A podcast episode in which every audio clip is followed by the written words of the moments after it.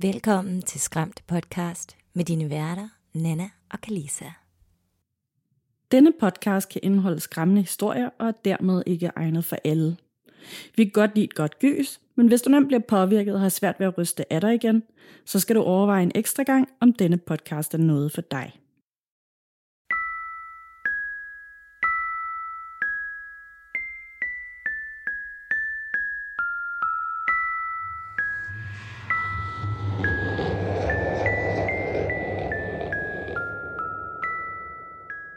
Hej Kalisa, Hej Nana.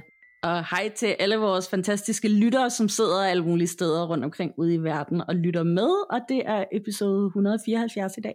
Ja, og det er et valentines episode, som vi har brygget sammen, fordi det er jo valentinsdag i morgen, onsdag den 14. Nemlig så øh, glædelig valentinsdag, happy valentine til jer alle sammen. Ja, og glædelig valentinsdag til dig også, Nana. Og øhm, I lige måde jeg kom lige til at tænke på, fejrer du egentlig valentins, eller skal du lave noget hyggeligt? Øh, nej, altså det, jeg har faktisk aldrig rigtig fejret Valentine's Day. Jeg har sådan mere taget øh, Halloween til mig af alle de der udenlandske højtider, som er nye for os her hjemme i Danmark. Øh, jeg har aldrig gjort så meget ved det, men, men jeg har heller aldrig rigtig været i forhold før, så det er sådan først nu, efter min kæreste er kommet til, at det sådan egentlig har øh, været en mulighed for mig at fejre det, men, men han er sådan heller ikke rigtig til det, så det har været sådan noget, nå, men så har han lige sådan købt en buket roser på øh, tanken på vej hjem, som er sådan lidt halvvisende eller et eller andet, ikke? og sådan, vi, gør, vi, vi gør ikke rigtig noget ud af det. Men hvad med dig? Øhm, nej, jeg er heller ikke rigtig til valentinsdag. Jeg har aldrig sådan været synderligt romantisk anlagt, hvilket jo er lidt sjovt, når jeg nu skriver øh, overvejende romantiske historier. ja, ja. Men øhm, jeg tror, det er det der med sådan øh, forventningspresset om, at der skal ske noget særligt, hvor jeg skal vise min kærlighed den her ene dag. Det kan godt være sådan lidt overvældende for mig, så jeg, Ja, vi, vi er sådan, hvad kan man sige, lidt i sådan et mellemsted med, at B rigtig godt kan lide Valentine's Day. Okay, ja. Og jeg kan rigtig godt lide chokolade. Så, øh, så det der med at få et glas vin sammen og spise noget god chokolade og øh, sidde måske og hygge og se en eller anden romcom eller en slasher, Ja, øh, det er blevet vores lille tradition. ej, det lyder faktisk også virkelig hyggeligt. Altså, jeg må da også faktisk indrømme, at jeg egentlig har købt en te til min kæreste. Han drikker rigtig, rigtig meget te. Det gør man meget i Indonesien. Og jeg har selvfølgelig valgt den fra, øhm, det, det er fra Østerlands Tehus, og øh, jeg tror, den hedder Kiss Me Quick, eller sådan et eller andet. Så det er jo sådan faktisk lidt Åh. valentines-agtigt, og han får det i hvert fald på Valentines dag. I det er da romantisk. Uh.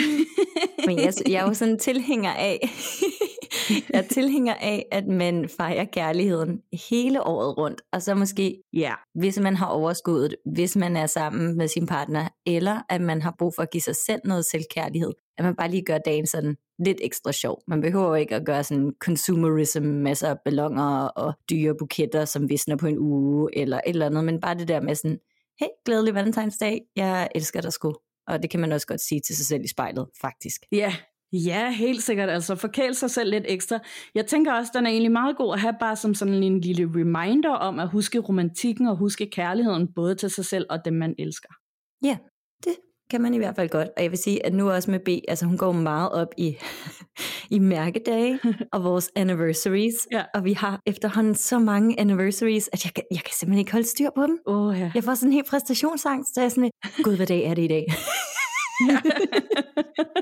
og jeg prøver sådan virkelig mit bedste for at være sådan super romantisk og Ja, men hun, hun ved også godt, hvem jeg er som person, og hun er helt nede med det. Det er bare fordi, hun godt vil gøre søde ting for mig. Ikke så meget fordi, at hun forventer, at jeg gør det tilbage, selvom jeg gør mit allerbedste. ja, men det er jo det, altså hvis man har forskellige kærlighedssprog, så skal man også lige lære sådan at, at forstå hinanden med det, at Ja. bare fordi den ene viser sin kærlighed ved for eksempel at øh, gøre gerninger for en, så betyder det ikke nødvendigvis, at man også selv skal gøre det, fordi at den måde, de forstår kærlighed på og føler sig elsket på, måske er noget helt andet. Mm-hmm. Helt sikkert. Ja. Nå, jamen så fordi at det er et valentines episode i dag, så skal vi jo måske lige høre om, øh, hvor valentin egentlig stammer fra. Jamen, det synes jeg, at det har jeg nemlig researchet lidt på. Og jeg blev egentlig lidt overrasket over at finde ud af, at det slet ikke er så romantisk og rosenrødt, som man egentlig skulle tro. Det er mere sådan blodrødt i stedet for. Ej, okay, altså, det Jeg glæder mig til at høre om det. Yes. Historien bag er slet ikke så romantisk. Den er blevet fejret i århundreder, den her højtid, men historien bag den, den er meget mørkere. Når de fleste tænker på Valentine's Day, så forestiller de sig nok den her buket fyldt med røde roser og en hjerteformet æske fuld af lækker chokolade, og så sikkert også en, som de elsker. Og selvom det er det, Valentine's Day har udviklet sig til i dag, så har den romantiske højtid ikke altid været så sød. Den præcise historie om Valentinsdag er en smule uklar, men nogle historikere mener, at højtiden er forbundet med Lupercalia, tror jeg det udtales, jeg er ikke helt sikker. Det er en hedensk festival, der blev afholdt årligt mellem den 13. februar og den 15. februar i det gamle Rom. Festivalen havde til formål at rense byen og lette frugtbarheden, men den øh, fremmede nogle ret makabre ritualer, blandt andet at man skulle ofre dyr, om man skulle tæske kvinder. Hvorfor, det ved jeg ikke rigtigt, og hvad man skulle få ud af at tæske de her kvinder, eller hvad det skulle betyde, det er jo ikke ligefrem, fordi det er noget, der gør dem mere frugtbare, men de havde sikkert en eller anden idé med det. Den her festival, den går helt tilbage til det 6. århundrede før vores tid, og ifølge romersk mytologi, så skulle den ære den romerske frugtbarhedsgud Lupercus og øh, ulven, der armede tvillingebrødrene Romulus og Remus, som blev Roms fremtidige grundlæggere, da de blev forladt som spædbørn. I det 5. århundrede efter Kristi fødsel erstattede pave Gelasius den første Lupercalia og erklærede, at folk i stedet for skulle fejre Sankt Valentin den 14. februar. Og selvom historien bag Sankt Valentin er lidt vag, så øh, mener man, at han var en romersk præst, der trodsede kejser Claudius den anden, da han forbød ægteskab, og det gjorde kejseren for, at øh, de romerske mænd skulle være mere villige til at gå i krig. Og det trodsede Sankt Valentin så ved stadig at vi folk i al hemmelighed.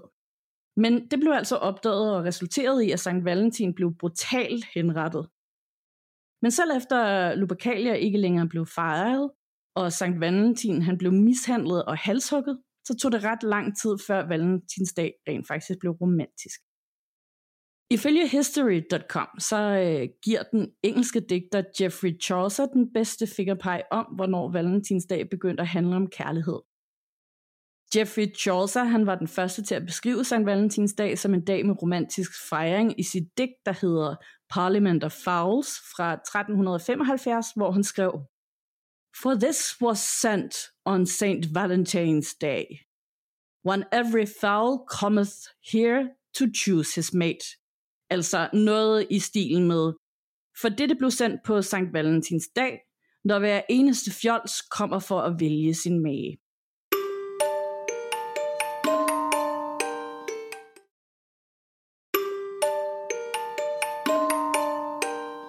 I dag er Valentine's Day jo blevet super kommercialiseret og populariseret, og det er blevet til en kæmpe milliardindustri, hvor mange køber valentinsdagsgaver til både deres livspartnere, til børn, til venner og endda også til deres kæledyr.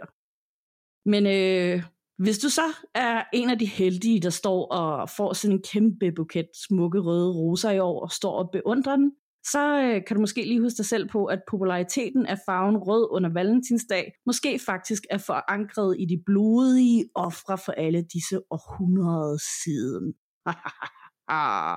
What? Ja. Yeah. Ej, det vidste jeg ikke engang. Jeg troede, jeg troede faktisk, roser, det var mere sådan blodrøde roser, som i, øh, øh, ja, altså uden at blive for grafisk, men noget omkring sex.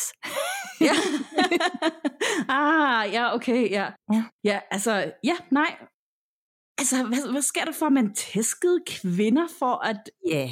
at sådan øge frugtbarheden? Lad os lige vende tilbage til det. Ja. Fordi, hold kæft, det lyder da helt vildt fucked up. Ja.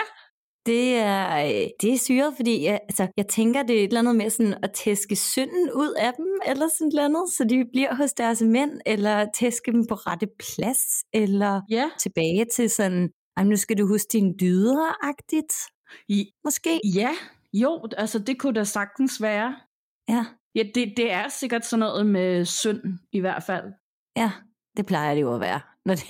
ja, præcis, det plejer det at være. Åh, de syndige kvinder der. Ja, ja, ja, ja. De skal lige have nogle tæv, så øh, kan de markere ret. Ja. Rent historisk, så har vi ikke været så heldige, og heller ikke måske i nutid. Nå. øh, men i hvert fald, jeg synes, det er øh, en sjov måde at vise kærlighed på, og øh, hvor er jeg glad for, at vi har udviklet os videre fra det. Ja, altså, øh, jeg vil sgu også hellere have en buket røde roser og en is chokolade, end jeg vil have nogen test. Det er helt sikkert. Tja, okay, det kommer an på, hvilken slags forhold man har, ikke?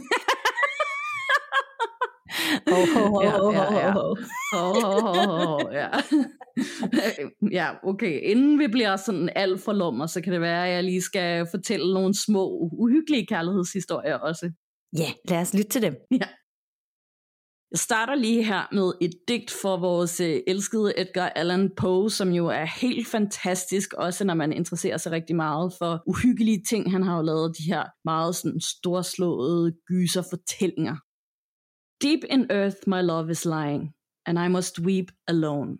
Og sådan løst oversat, så betyder det, dybt i jorden ligger min kærlighed, og jeg må græde alene. Når man tænker over det, så har de fleste spøgelseshistorier også elementer af romantik i sig, og de fleste spøgelses oprindelseshistorier har en tendens til at gå en af de tre følgende veje her. Det starter med et mor eller en ugerning, der er blevet begået. Det kan være en uretfærdig, pludselig eller alt for tidlig død, der indtraf. Eller en gammel klassiker, et menneske, der døde af et knust hjerte. Man siger også, og det har vi hørt så mange gange her i podcasten, at tragiske begivenheder kan efterlade energiaftryk her i den her verden. Og lidenskabelig kærlighed ender jo også ofte i tragedie. Man siger også, at uafsluttede sager eller skæbner kan få sjæle til at vandre hvileløst rundt på jorden uden at få fred. De fleste af os har selv oplevet, måske endda flere gange, en romantisk relation, der endte uden at man egentlig føler, at man fik en afslutning på den. Så her der har jeg fundet nogle små historier om kærlighed, der er så passioneret, at den har efterladt et hjerteknust overnaturligt aftryk i vores verden. Den første hedder Broden på broen. I byen Stowe i Vermont ligger en overdækket bro, som kaldes Emily's Bridge. Der er flere versioner af Emilys triste fortælling. Nogle af dem går på, at Emily og hendes kæreste mødtes ved broen for at stikke af sammen, fordi hendes forældre forbød deres forhold. Han kom aldrig, så hun tog sit eget liv i ren fortvivlelse og hængte sig fra et spær. En anden version går på, at kæresten aldrig dukkede op ved alderet til deres bryllup, så derfor hoppede hun på en vogn for at finde sin kærlighed. Men da hun nåede broen, så blev en af hestene forskrækket, og hun døde i en ulykke. I en tredje version af historien, der blev hun dræbt af løbske heste på vej til sit bryllup. Men uanset hvordan det rent faktisk gik for sig, så mødte Emily altså en meget tragisk skæbne. Besøgende på den her bro har rapporteret om risser og mærker på deres biler og også på deres kroppe, og at de har hørt mærkelige lyde som for eksempel fodtrin, ræb, der bliver strammet, og piger, der skriger. Og hvis du parkerer din bil på broen, så hører du måske banken efter fødderne på Emilys lig, der bliver slæbt hen over bilens tag. Den næste hedder en dødelig kærlighedstrikant. Castillo de San Marcos i St. Augustine i Florida er det ældste murværksfort i USA. Selve stedet oser af paranormal aktivitet, men lige nu er her, så skal det handle om en affære, der førte til mor. I 1784 bragte oberst Garcia Marti sin unge kone Dolores til fortet. Han var ikke den mest hengivende mand, og derfor så gav han ikke sin kone ret meget opmærksomhed, så det endte med, at hun fandt andre måder at bruge sin tid på. Hun indledte en affære med sin mands assistent, kaptajn Manuel Abella. Dolores bar en meget unik parfume, som Garcia en dag lugtede på Manuel.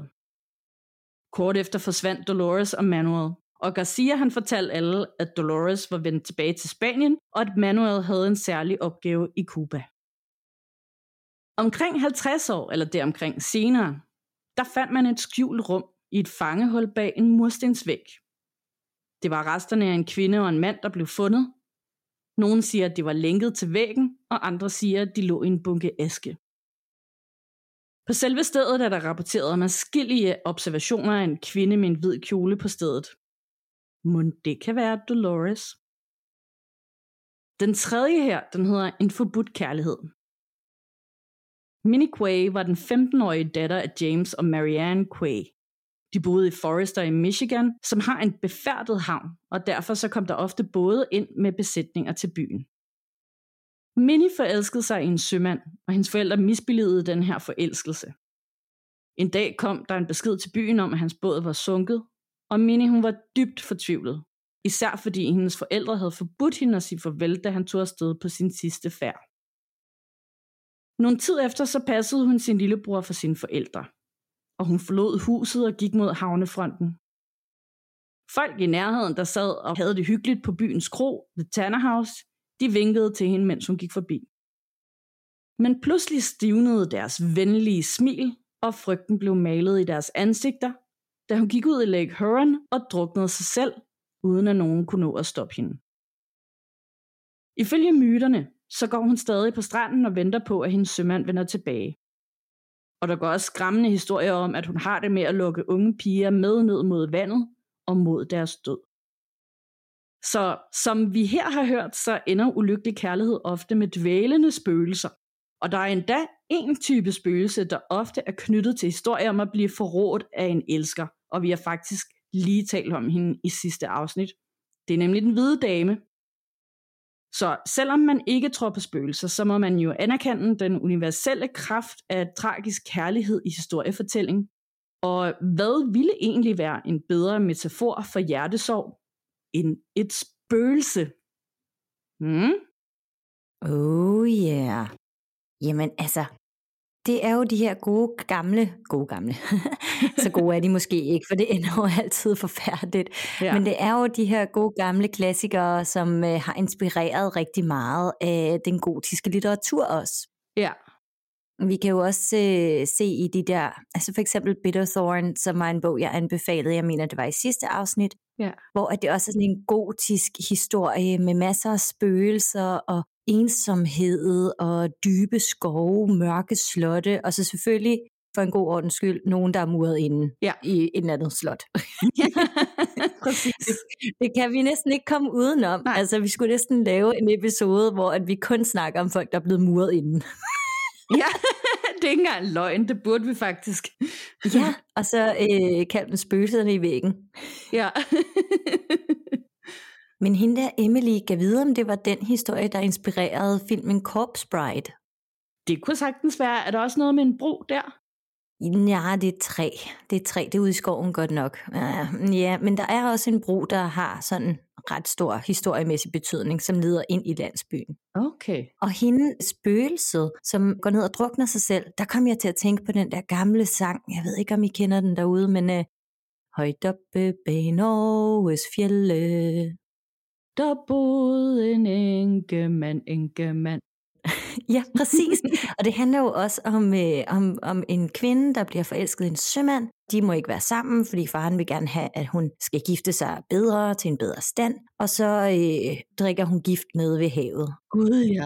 Og så sømanden, han dør så af et, af et hjerteslag, fordi han er sådan, læg mig i samme kiste ja. ude på sit skib, når han hører Juliane, hun er død. Ikke? Gud, ej, det, altså, jeg har sunget den sang så mange gange i børnehaven. Ja. Jeg har aldrig tænkt på, hvor morbid den egentlig er. På gravstenen stod der skrevet Juliane og hendes mand. Ej. jeg, jeg har også sunget den en milliard gange for øh, min lille søster, da hun var baby, og så for mine to drenge nu her, ikke? og vi synger den stadigvæk. Ja. Og den er virkelig, virkelig makaber, og dyster. Ja, ja, ja. og så er den bare sådan, la la la la la la la la. Ja, men øhm, det var en, jeg selv lærte, da jeg var på spejdertur. Og ved du, hvorfor jeg øh, har sunget den så mange gange? Nej. Det er fordi, at det er den længste sang, jeg kender. Ej, det er en god lille fun fact. Ja, det er det. Det er den længste sang, jeg kender, og man kan synge den så langsomt og gentagende, at børnene de bliver bare fuldstændig hypnotiseret, og så 1, 2, 3, så er de out. Perfekt. Det skal helst ikke være for spændende. Nej. det skulle man ellers mene, det var, det handler altså. Ja.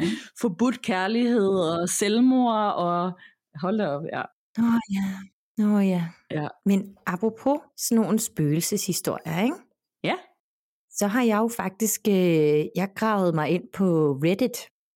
Og her har jeg fundet to små lytterberetninger, eller det er jo ikke lytterberetninger, for det er ikke vores lyttere, men beretninger om det paranormale, som godt kunne tyde på, at der måske er noget mere mellem himmel og jord, og måske er de her spøgelser en lille smule skinsyge. Uh.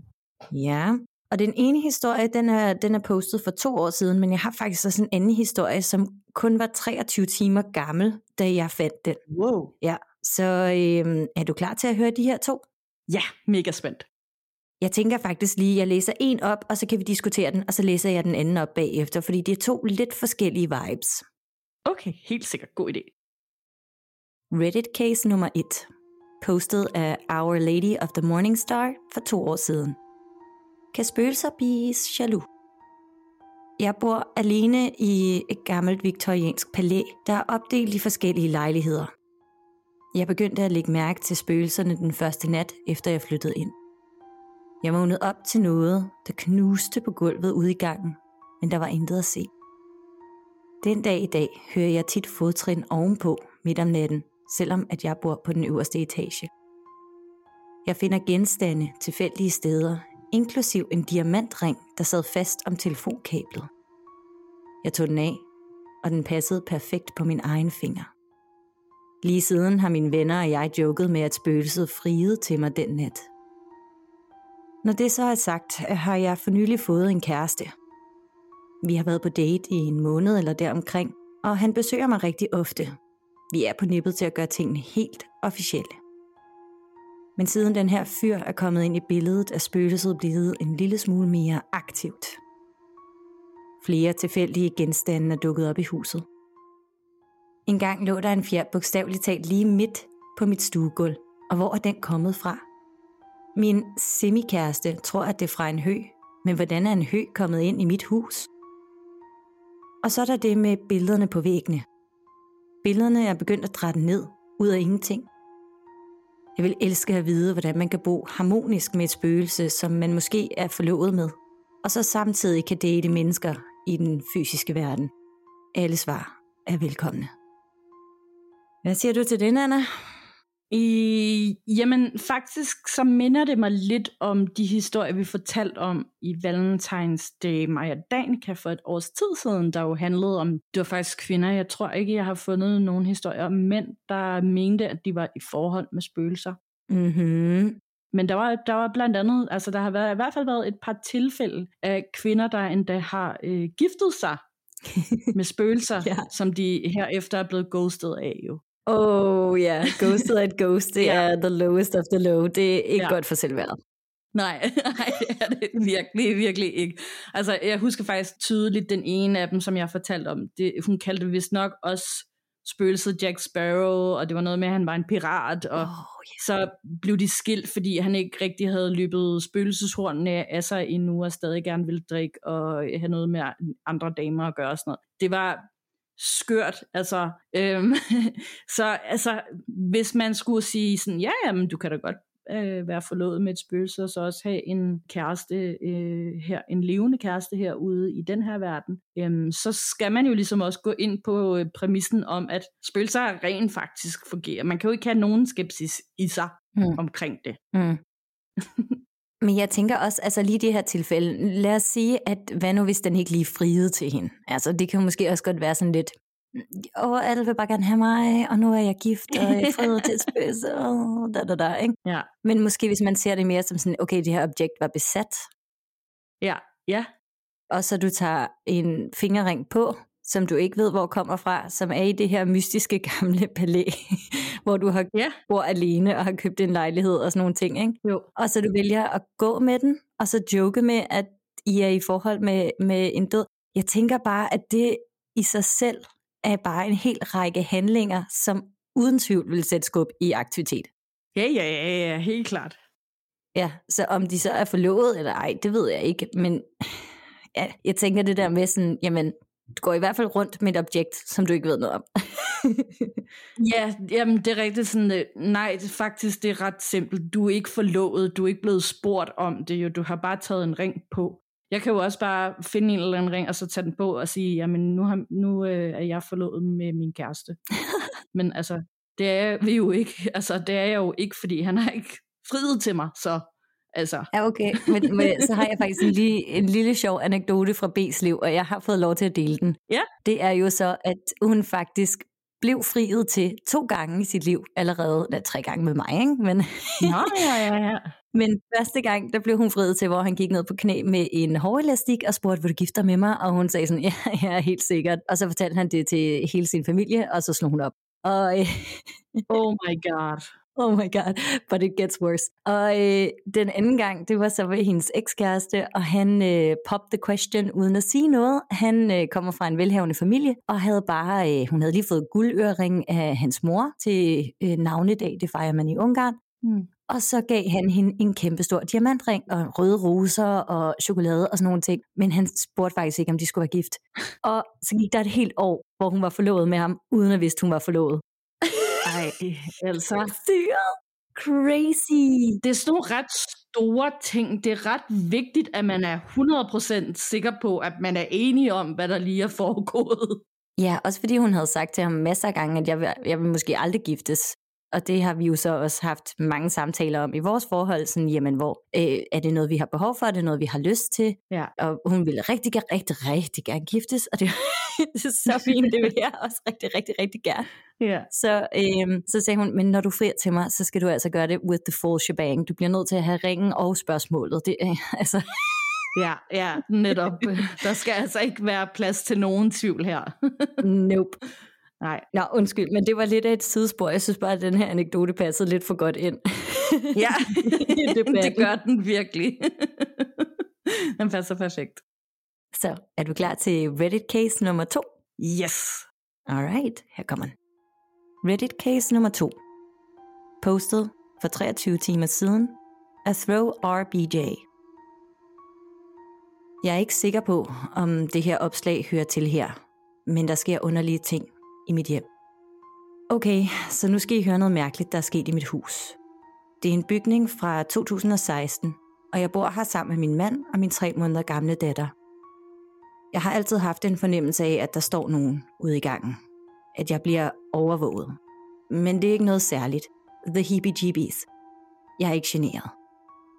Men jeg vågner også op, og jeg føler, at dem, der står ude på gangen, står lige ude foran vores soveværelsesdør. Jeg har engang brændt salvie i hele huset, og det har ikke gjort nogen forskel. Jeg ved ikke, om jeg er bekymret for, at det er en dårlig ånd, men flere gange nu er der dog på uforklarlig vis faldet billeder ned fra vægge og hylder. Det første var en tegning af mig, min mand og vores nu afdøde hund, som faldt ned fra væggen og rammen smadrede. Jeg var ude den dag og kom tilbage til glasskov og en ødelagt ramme. Det var som om, at den var blevet trukket af væggen og knust ned mod gulvet. Det var et billede af os, lige efter vi var blevet forlovet. Den anden gang vågnede vi begge to til et højt brag midt om natten. Min mand stod op og undersøgte det, og det var endnu et bryllupsbillede af jeg og min mand, som var hoppet af krogen hoppede simpelthen af sin snor og faldet ned ad væggen og landede oven på en vindreol nedenfor. Den var ikke væltet sådan med billedet nedad, den stod bare perfekt placeret oven på vindreolen. Strengen var stadigvæk på bagsiden af billedet, og krogen var stadigvæk på væggen. De sidste par gange har det dog irriteret mig, fordi det, der skete, var inde på min datters værelse. Jeg bemærkede for omkring 6 uger siden, at tre af hendes dyrebilleder højt op på en hylde på en eller anden måde var rykket ud af rækkefølge. Jeg tænkte, at væggen med hylden måske havde vibreret lidt og skiftet dem om, så jeg rettede dem bare til igen. Men så om eftermiddagen gik vi ud og spise, og vi kom hjem til, at et af de indrammede billeder, det med babykaninen, på en eller anden måde havde sprunget ned fra hylden, vandret hen over gulvet og lagt sig i en gyngestol, der stod i den anden side af rummet.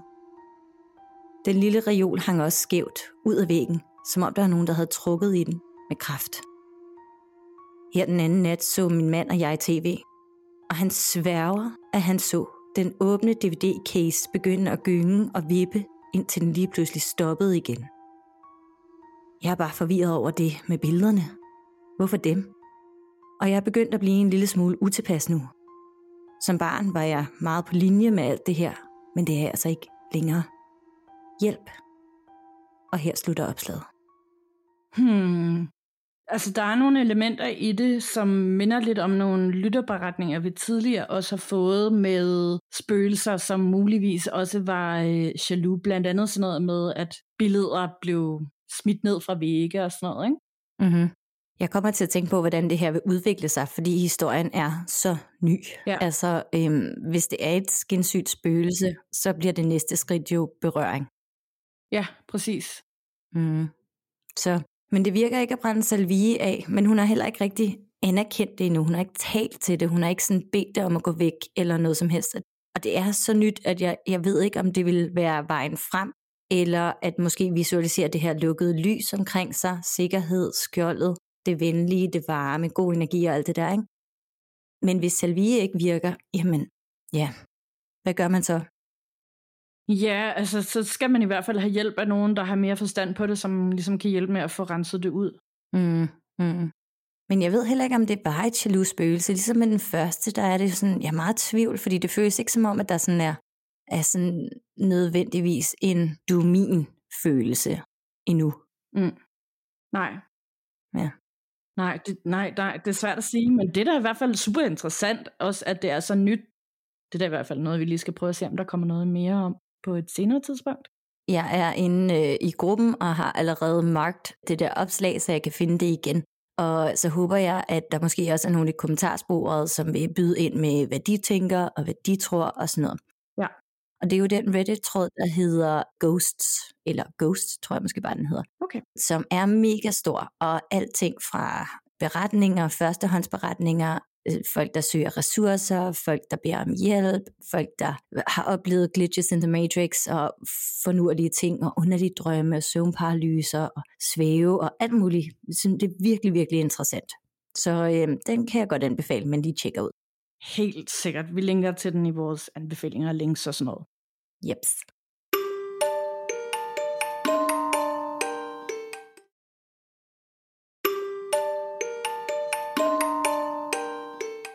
Nå, men jeg har faktisk et par øh, bonushistorier, hvis du vil have dem. Ja, det vil jeg gerne. Ja, yeah. jeg fandt nemlig en, der ikke som sådan handler om et spøgelse, men øh, den handler om noget lidt blodigt, der skete omkring Valentine's Day. Og øh, historien hedder Drengen, der blev kysset til døde. Ifølge The New York Gripendium af J.W. Ogger på Woodlawn Cemetery i Bronx, der kan du finde Grave of a Boy Killed by Kisses, altså gravstedet for drengen, der blev kysset ihjel. George Spencer Millett han fejrede sin 15-års fødselsdag dagen efter Valentine's Day den 15. februar 1909. Han arbejdede som kontordreng i Metropolitan Life Building på det tidspunkt, og ifølge Okker, der var han så populær blandt damerne på kontoret, at de jagtede ham rundt på hans fødselsdag for at overøse ham med kys. I det efterfølgende på styr, der faldt George om, og han råbte, jeg er blevet stukket af en kniv.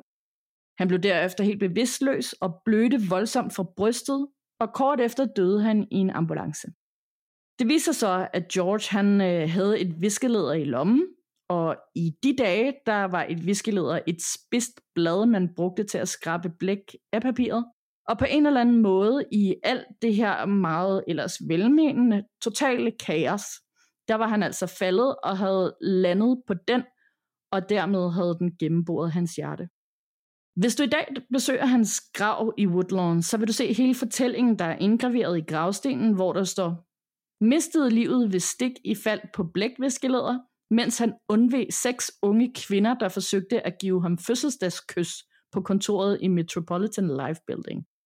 Så altså, igen lidt det her med klare signaler, man også lige skal huske at få øh, samtykke, inden man begynder at overøse nogen med kys og passe lidt på. Uh, what a way to go. What a way to go. Altså, jeg tænker, at der må der være mange, der synes, det er lidt sejt, selvom det er ret tragisk. Stakkels dreng, altså. ja. det var lidt synd for ham. Ja, det er ret synd, men ja, ja, altså hvis man endelig skal dø på den måde, så, eller, så er det da vel en måde at gøre det på, ja. Jeg har også en sidste lille anekdote her, som øh, handler om Harry Houdini, den store tryllekunstner, og hans kone Bess. Den falder også sådan lidt ind under kategorien omkring øh, romantiske spøgelser, fordi at inden Harry døde, så blev de to enige om at øh, sige en hemmelig sætning til hinanden. Og øh, den første af dem, som døde, skulle så kommunikere den her sætning til den anden efter døden gennem et medium. Og øh, det, at de gjorde det, det skulle så være bevis på, at man sagtens kan få åndelig kontakt til dem, man elsker. Det er meget sødt, og øh, det kan jo være, at nogen, der sidder derude, har lyst til at prøve det af med nogen, de holder af. Og øh, jeg tænker, at man skal vælge en ret god sætning til det. En, man ikke bare sådan lige glemmer, fordi at øh, man kan jo ikke rigtig bare skrive det ned eller dele det med nogen andre, fordi så er det jo sådan lidt sværere at bevise, at det rent faktisk kom fra den elskede, som er kommet over på den anden side. Men øhm, i hvert fald, hvis der er nogen af jer, der har tænkt jer at prøve det af, så må I lige give os en melding tilbage på, hvordan det så er gået. Yep. Ej, det lyder virkelig, virkelig romantisk. Ja. Det, uh, jeg snakker meget med B om det, fordi vi begge to jo er interesseret i det overnaturlige, og så fordi at vi læser og skriver romancebøger sådan helt besat. Ja så er det sådan noget med sådan, jamen, hvordan vil vi hjemsøge hinanden, ja. hvis den ene tager afsted før den anden, og vi bare sådan, den samtale ender altid med, at vi begge to begynder at græde. Nej, du må ikke tage afsted for mig. Nej, du må ikke tage afsted for mig. Uh. og alle de der ting, vi kan, vi kan slet ikke bære det, det. Og jeg ved ikke, hvad der er sket med mig. Jeg har altså aldrig været sådan en, sådan en tudekiks. inden jeg mødte B. Men, øh, men altså, ja, de rigtige mennesker. Når man finder, når man finder sin flok, så er man det rigtige sted. Og sådan er det. Ja, og man bliver altså også lidt mere sensitiv med alderen som regel. Gør man det? Åh, oh, Ja. damn, jeg havde håbet, jeg ville blive mere kynisk. Jeg er træt af at være sådan... Et bløddyr. Ja, jeg gider ikke at være blød som smør. Nej. Men jeg tænker på, Nana, Mm? jeg har nogle, øh, øh, eller jeg har en skræmt anbefaling til i dag. Ja. Den passer nemlig ind i øh, vores valentinstema. Er du klar til den? Yes, det kan du tro. Okay. Jeg skal, inden jeg anbefaler den her bog, lige sige, at det er en voksenbog. Det betyder, at du skal være 18 plus, og der er mange, som mener, at man faktisk skal være op til 21 plus, for at kunne læse den her. Det er fordi, den er grafisk, og den har grå moral, og den er hmm, ikke sukkersød. Lad os bare sige det sådan. Det er en mørk romancehistorie, der hedder Haunting Adelaine. Og Haunting Adelaine er erotisk og voldsom og fyldt med karakterer, som, som elsker hinanden på virkelig, virkelig komplekse måder. Det handler om Adelaine, som er en forfatter, mm-hmm.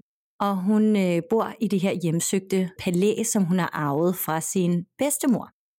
Lige efter hun er flyttet ind, så opdager hun, at der er en mørk hemmelighed. Hendes bedstemor blev nemlig myrdet i det her hus, og morderen blev aldrig fundet. Det handler så også lidt om, at Adelaine hun har en stalker, og den her stalker, han øh, slår folk ihjel. Og øh, han bliver forgabt i Adelaine, og hun har rigtig svært ved at finde ud af sine egne følelser omkring den her fyr. Fordi Zane, han er ikke bare sindssyg, han er også virkelig hot. Så øh, husk at læse trigger warnings på den her, inden I dykker ned i den. Og jeg har bare øh, hørt så mange gode og virkelig syrede ting omkring den her bog. Men hvis man skal have noget mørk killer romance, så tror jeg, det er der, man starter. Den lyder helt fantastisk. Mhm. Og hvis man er mere til film, så har jeg faktisk også lige tre tips her. Yay! Den første, den hedder Warm Bodies, og man kan se den på Viaplay. Og den handler om den her unge zombie, som kalder sig selv for R, som møder en ung pige, der har brug for hjælp til at klare sig i den her zombie-apokalypse. Og de ender med at hjælpe hinanden, og så selvfølgelig så ender han også med at forelske sig i den unge pige. Hmm.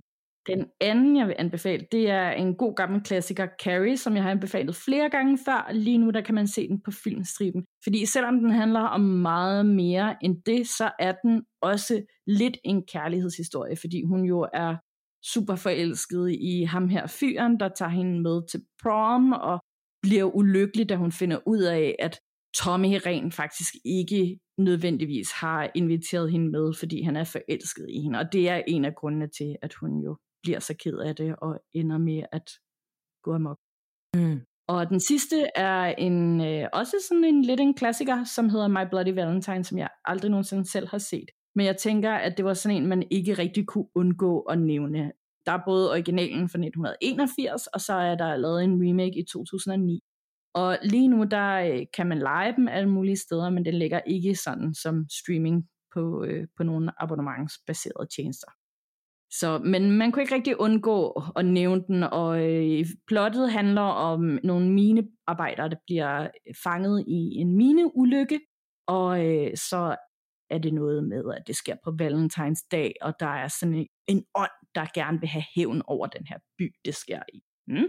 Oh, okay, det er tre rigtig fede film. Jeg er stor fan af Carrie, ja. og Warm Bodies er så cute. Ja. Jeg har ikke set den sidste, men det er jo det, er jo det vi er her for at anbefale ting, sådan så at, at jeg også, jeg bliver altid inspireret af dine anbefalinger. Og jeg håber, at mine boganbefalinger også nogle gange rammer rigtigt.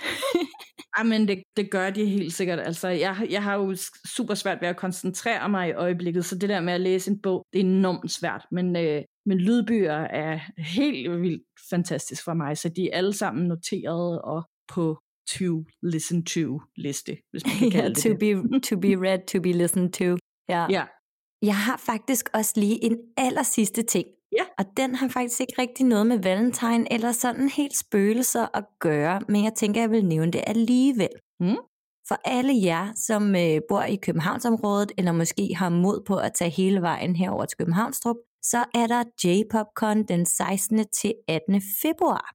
Det øh, er en japansk convention, og der er en masse J-horror. Øh, uh. Ja, der er nogle oplæg om asiatisk horror, og så den der mangaka, som øh, formår at lave de mest klamme bøger og gyser ting og sådan noget. Men der er også en masse andre ting. Der er cosplay, der er kæmpe marked, hvor man kan købe alt fra ramen til bamser til whatever, og så en masse fede oplæg. Og jeg er på panel søndag kl. 12.30 sammen med et helt slæng af fanfiction writers. Fedt. Og vi skal snakke om fanfiction. Så jeg vil bare sige, at hvis man har lyst til at komme derhen og sige hej, så er jeg der, og jeg tager også en masse af mine mørke romancebøger med, så øh, man kan købe dem direkte fra mig, hvis man har lyst til det. Fantastisk, det synes jeg også var et mega godt tip. Åh, oh, det er jeg glad for. Og så ellers så tror jeg ikke, jeg har mere på programmet for i dag. Nej, jeg vil egentlig bare lige komme med en reminder om, at øh, husk, at I kan melde jer ind i Facebook-gruppen, hvor vi linker til alle de her ting, vi snakker om. Øh, nu er vi godt nok lidt bagud, fordi vi ikke rigtig har fået gjort det i et stykke tid, because live, men det kommer altså, det er undervejs. Mm-hmm. Og hvis der er noget, I har hørt at snakke om, som I leder efter, og det ikke er kommet ud endnu, så er I også velkommen til bare at skrive ind i Facebook-gruppen, eller sende os en mail, og så spørge, hvad var det nu lige, I snakkede om der, eller hvor var det, jeg kunne finde det. Så skal vi nok sørge for at svare tilbage og sende det med det samme. Og øh, husk endelig også, at øh, I kan skrive til os på skramtpodcast.gmail.com, skramt er med AE i stedet for A, hvis I har nogle rigtig gode tips til emner, vi skal undersøge, eller hvis I har en øh, personlig historie, en lytterberetning, som I gerne vil have, vi skal læse op, eller hvis I har hørt noget, eller kender nogle gode myter, eller historier, urban legends, et eller andet, som vi skal fortælle om, så skriver I bare til os. Og øh, hvis I har lyst, så øh, gå ind og følg os alle steder på Facebook, Instagram, på podcast-apps, giv os endelig en bunke stjerner og nogle anmeldelser og sådan noget, fordi det gør så meget mere for os, end I overhovedet aner, at vi får anmeldelser og likes og delinger og det hele, altså sådan, så vi kan lave meget mere spændende underholdning og meget mere gys til jer. Mm-hmm. Helt klart. Mm. Ja, så øhm, det må I endelig gå ind og gøre, og øh, ja, det gør os bare skide glade, og det gør rigtig meget for vores arbejde. Det, føler, det får os til at føle os øh, set og hørt. Ja, lige præcis. Så tak for snakken, Nana. I lige måde. Vi lyttes ved næste tirsdag. Og pas nu på, at du ikke bliver alt for bange for din egen skygge. Der er så meget andet, der lurer ude i mørket.